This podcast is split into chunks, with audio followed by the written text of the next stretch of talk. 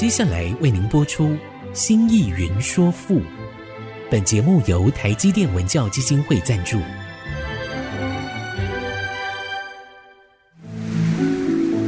从气概山河的朝代风华，到细腻抒情的人生长叹，跨越朝代，开启诗词盛世，《新意云说赋》。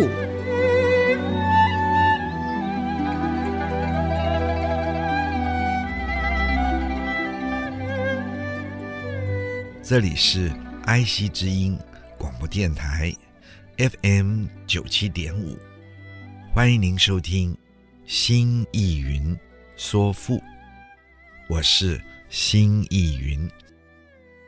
亲爱的听众朋友们好，我们上一集谈到前自良之锵锵兮，后直胜之中中。我们说到后直胜之中中，后是后面的后，后方的后，指的就是后方后面的车子啦。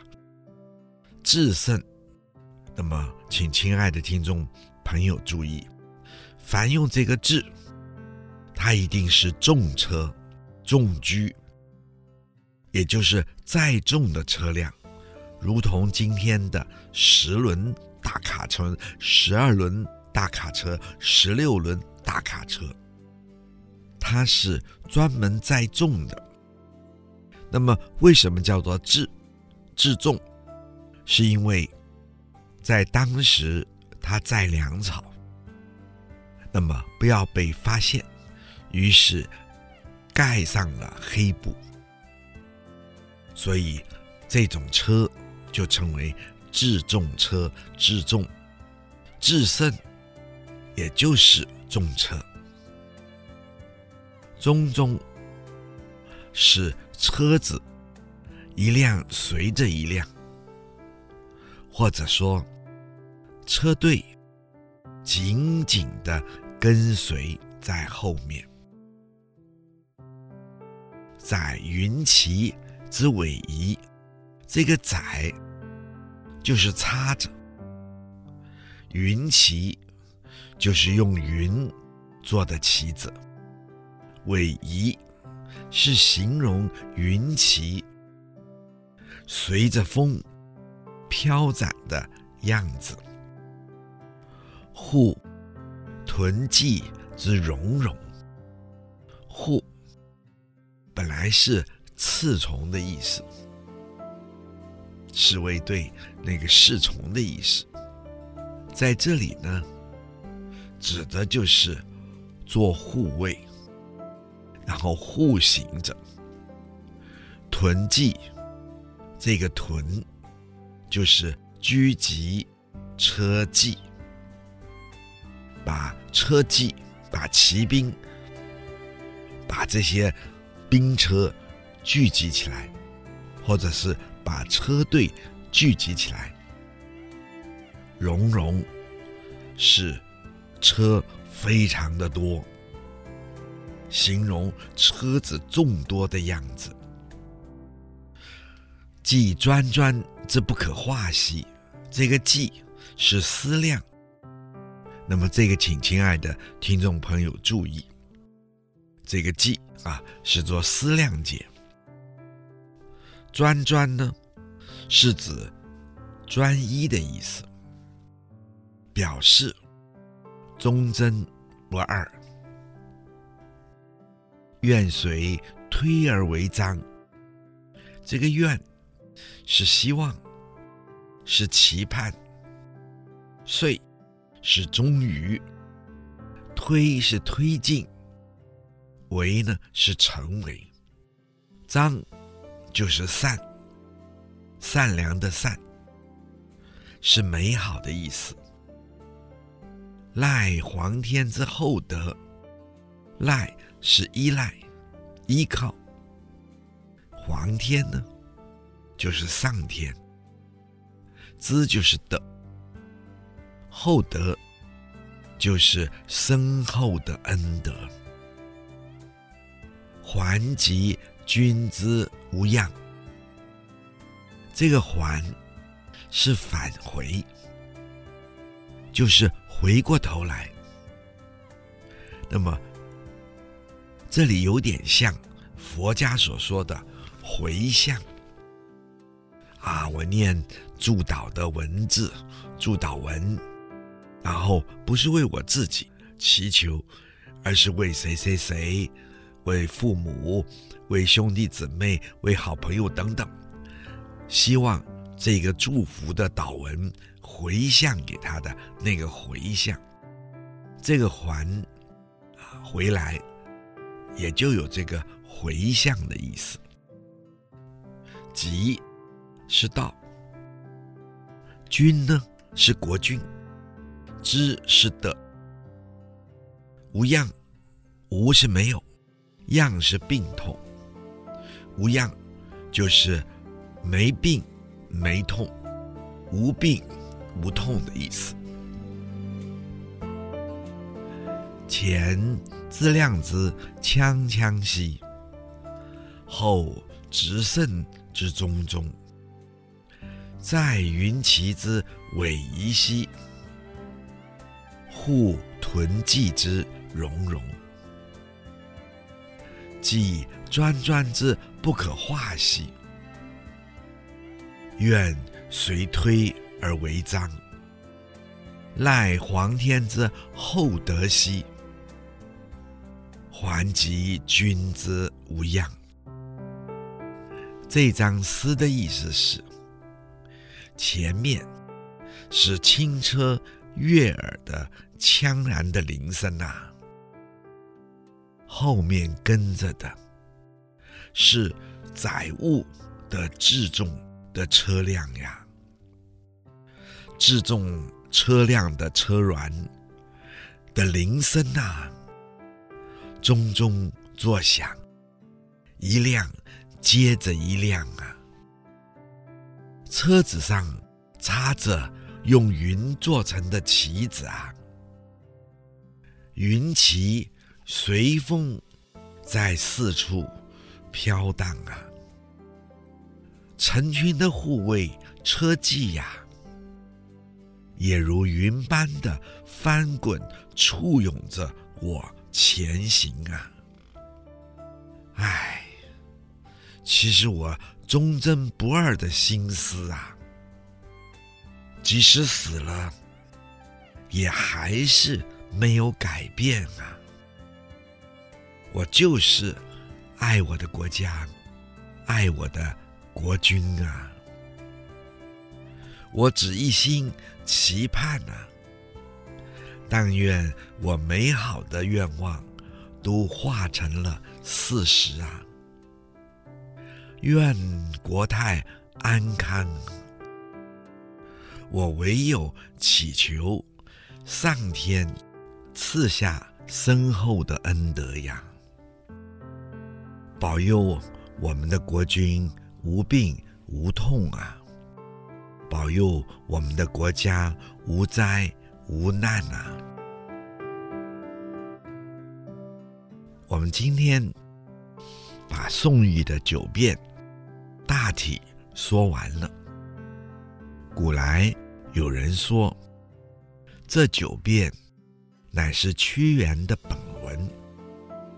在九变，我们看到。他不被国君重用，他被小人离间，而与朝廷疏离，而后又被贬谪。不过到死，他仍爱着国家和国君。古人讲，这不是屈原，还会是谁呢？不过呢，又有人，也就是根据九变之文而说，九变之文的文句有很多是来自《离骚》的，也有很多来自九章。九章我们没有拿出来作为例子说明，请朋友们自己看。如果就一个创作者、原创者而言，在创作中，他不会用自己创作出的句子，而且老用自己创作出的句子，或者常常用自己已创作出的句子。这种如同抄袭般的使用已用过的句子，逐渐作者应该是属于屈原的后人，他复印屈原，佩服屈原，同时认同于屈原的那些创作性。做这种考证的人，他们在说《九变》的文句，比之于《离骚》更接近散文了，可以说是一种散文化的楚辞。在形式上，他们毫无拘束，尤其是。在一开始，一个“西”的位置的安排上，就和屈原完全不同。我们先说到这，待会儿再说。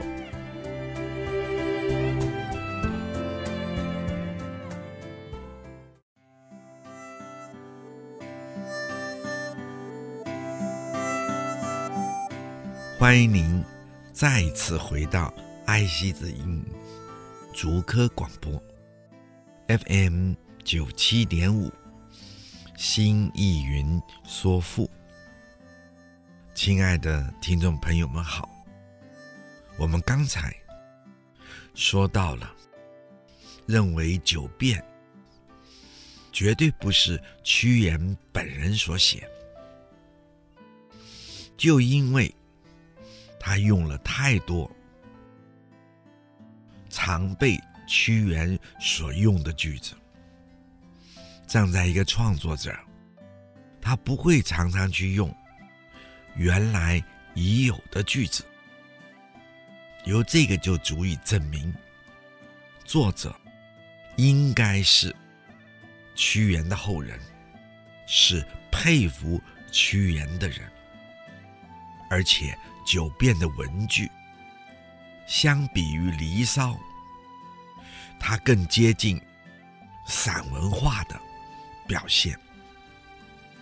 它在形式上毫无拘束，尤其在一开始那个“西”的位置的处理，是屈原作品中完全没有的做法，所以。前人讲，九变之文以变屈子文法，屈子之文字，屈子之文句的参差错落，而且在文气上，它较为急切、强烈、直接，因此。个人的情感透过文字更直接的展现出来，可见九变的文字是艺术上在艺术表现上的一大进步。再者，他根据九变最后一章“乱”这个结尾里。最后的两句话：“愿赐不肖之躯而别离兮，放游自乎云中。”由这里我们可见，宋玉是自请离开的，自请免职，我不干了，我不要这个职位了。同时。我也不要这个世界了。他是主动的不干的，而不是被动的被放逐、被凌辱，然后最后看着国家以及与国家一起消亡的。前人还说，九变最重要的成就，不在于他进步的思想内容，而是在于他精湛的文学艺术技巧的展现。宋玉在抒情诗的艺术手法上有了很大的开拓性。宋玉不是以直接倾泻自己内心的激情来感染读者，这个请亲爱的听众朋友们注意，而是通过自然景物的描写来抒发自己浓厚的感情。形成了一种情景交融的境界。宋玉把自己的感情和自然的景物相互衬托、相融为一，这就进一步开展了诗的意境。增加了诗的表达情意的功能。前人说，宋玉把萧瑟苍凉的秋景与自己诗意凄凉的心情交融在一起，相互的衬托，情因景而发。景因情而写，情意因景物而意浓，景物因情意而更显得凄凉。宋玉在情景的表现上，他的文字又极其含蓄，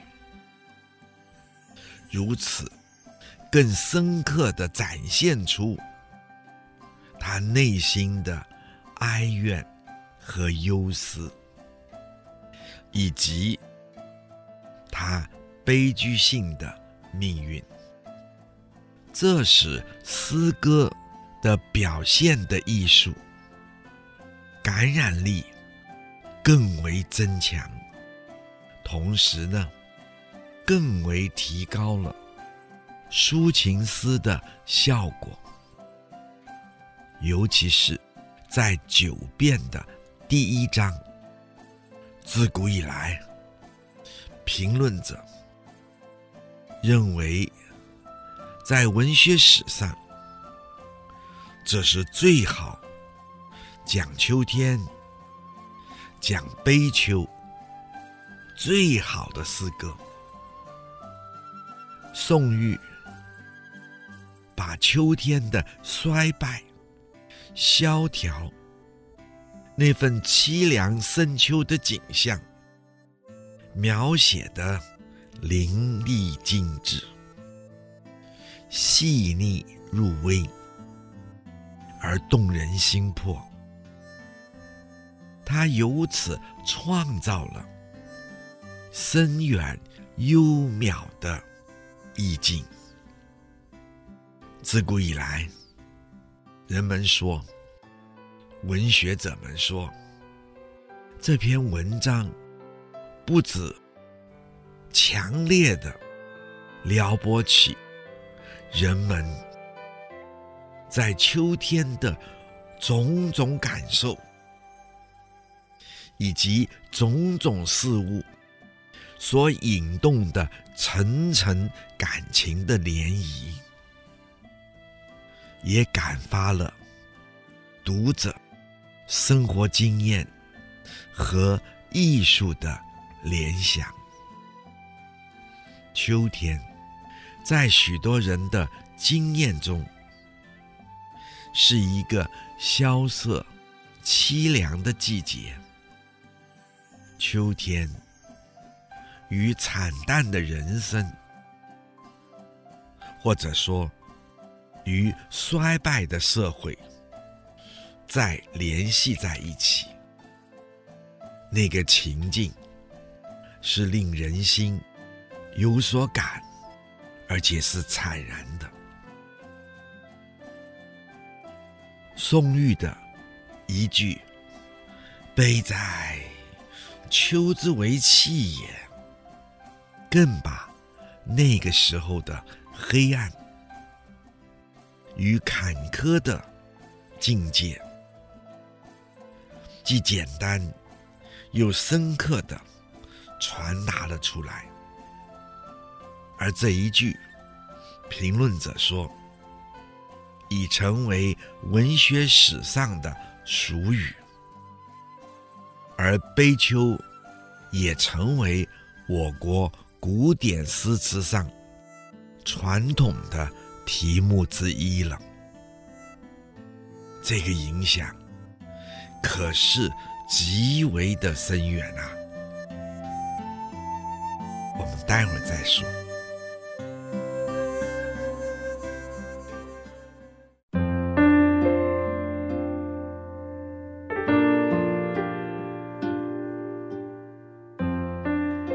欢迎您再次回到爱惜之音竹科广播 FM 九七点五，新艺云说赋。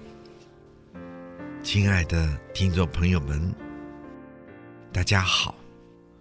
我们刚才说到，评论者评论“悲哉，秋之为气也”这一句话。对中国的古典诗词上影响深刻，甚至于成为在古典诗词上传统的重要的题目之一了。同时呢，评论者还说：“九变，词招秀美，文采灿烂。”宋玉。常在刻画景物，或者说描述心理的时候，常常连用八九个近义词来表达，那可真是写得凌厉、畅达、优美而细腻。宋玉在句法上。上承了《离骚》，但又有了新的发展。这个，请亲爱的听众朋友们，哎，特别注意，宋玉上承了《离骚》，可是到他又有了新的发展。这怎么说呢？宋玉打破了四句。两韵的格式，在句法上变得更为灵活而自由，甚至于有的时候句子的字数增加了，如结尾的最后的那个部分，也就是乱最后的部分，愿此不肖之躯。而别离兮，这有十个字之多。有的章节，宋玉散文式的句式，他都把它写到了诗的句式里。我们看，尤其在九变的开头的五句，他所用的音阶、句式。各个不同，这使得诗句参差错落，节奏铿锵，气势充沛。如果亲爱的听众朋友们愿意大声的朗诵，我们会自己听到那令人荡气回肠的那个声调。而“西”字的用法，在宋语来讲，更是活泼，可说是境极变化之妙。有的时候“西”用在第二个位置，哎，有的时候它又用在第三个位置，哈，待会儿它用在第四个位置，或者第五个位置。有的时候，他又放到了最后句末，整个句子让人读来抑扬顿挫，积虚有致，这丰富了诗歌音阶之美。九变更使用了民间的歌谣。或者诗歌，就像《诗经·国风》里常用的双声叠韵的连绵词、叠音词，这使诗歌的音韵更为和谐，情味更为悠扬。在九变中，宋玉连用了。十二个叠词来展现他声音的高妙，譬如“团团”“赞赞”“习习”“风风”等等，加强了诗歌的节奏，渲染了作者神游太空的那份壮丽的景象，并带领人。随着他脱开了现实存在的空间和现实生活经验的局限，而这就是作者驾驭文字高超的本领了。这些做法，请亲爱的听众朋友们注意，这是屈原。文法的再发展，所以宋玉的代表性就在这边。他不仅是一个继承者，他更是一个传承者。我们所谓的传承，也就是在有所继承中，又有再发展的创造性。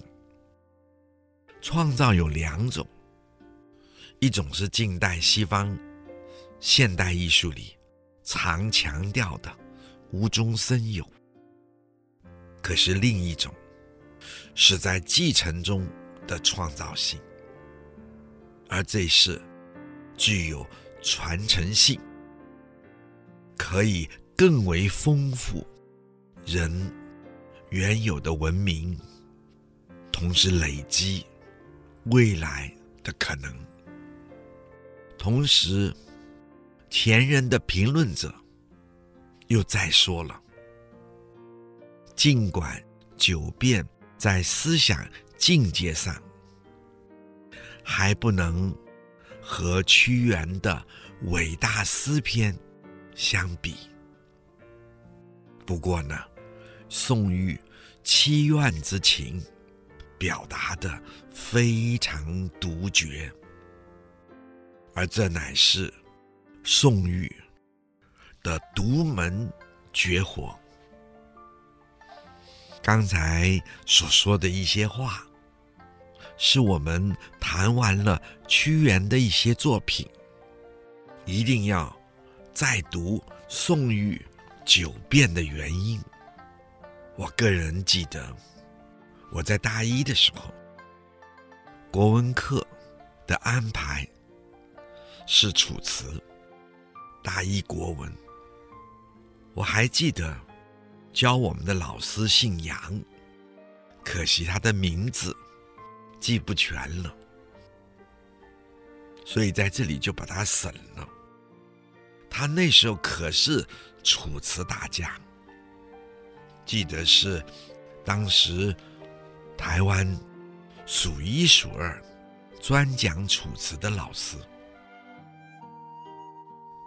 他在教导我们楚辞的时候，都是大声的吟诵，并且拉长了声调，用唱歌般的。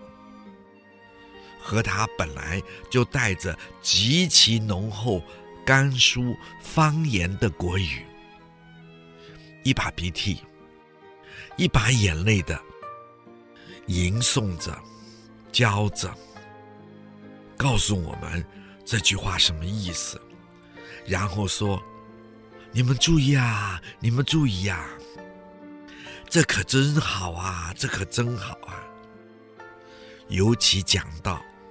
九遍，悲之为秋时。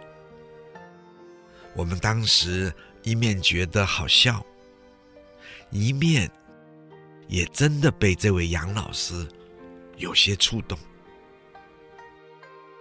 只是后来长大了，再来读，就懂得杨老师哭泣的原因了。我们先说到这，待会儿再说。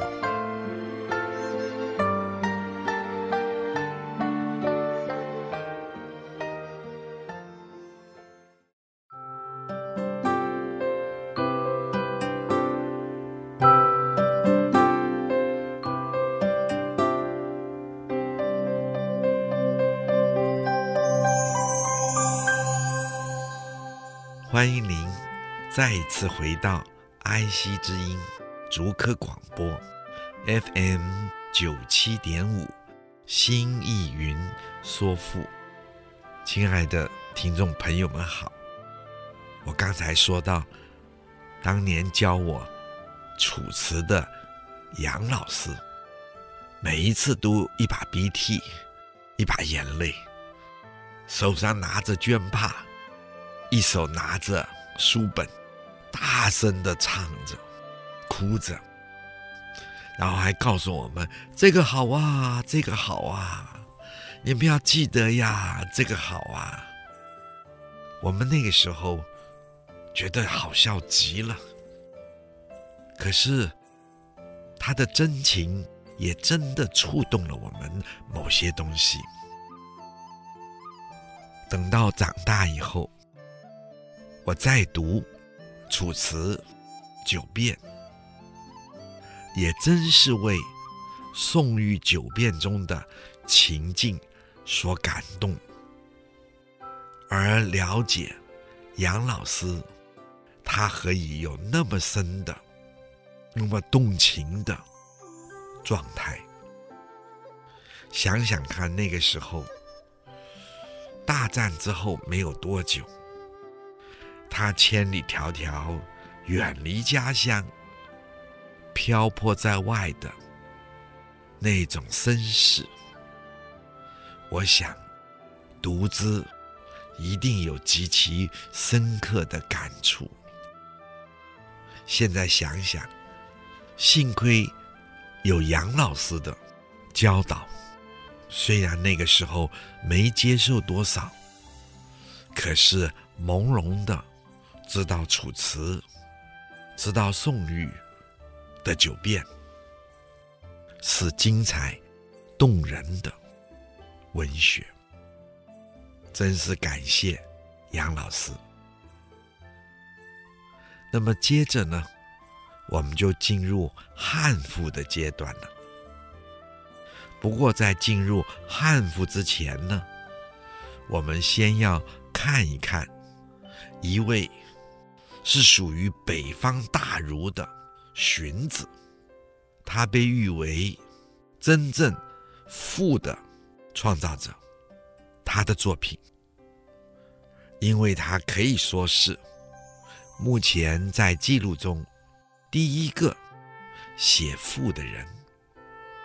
不过呢，也请亲爱的听众朋友注意，荀子写的赋不是为了文学艺术的创造，而仍是要用来表达他的哲学思想所做的赋。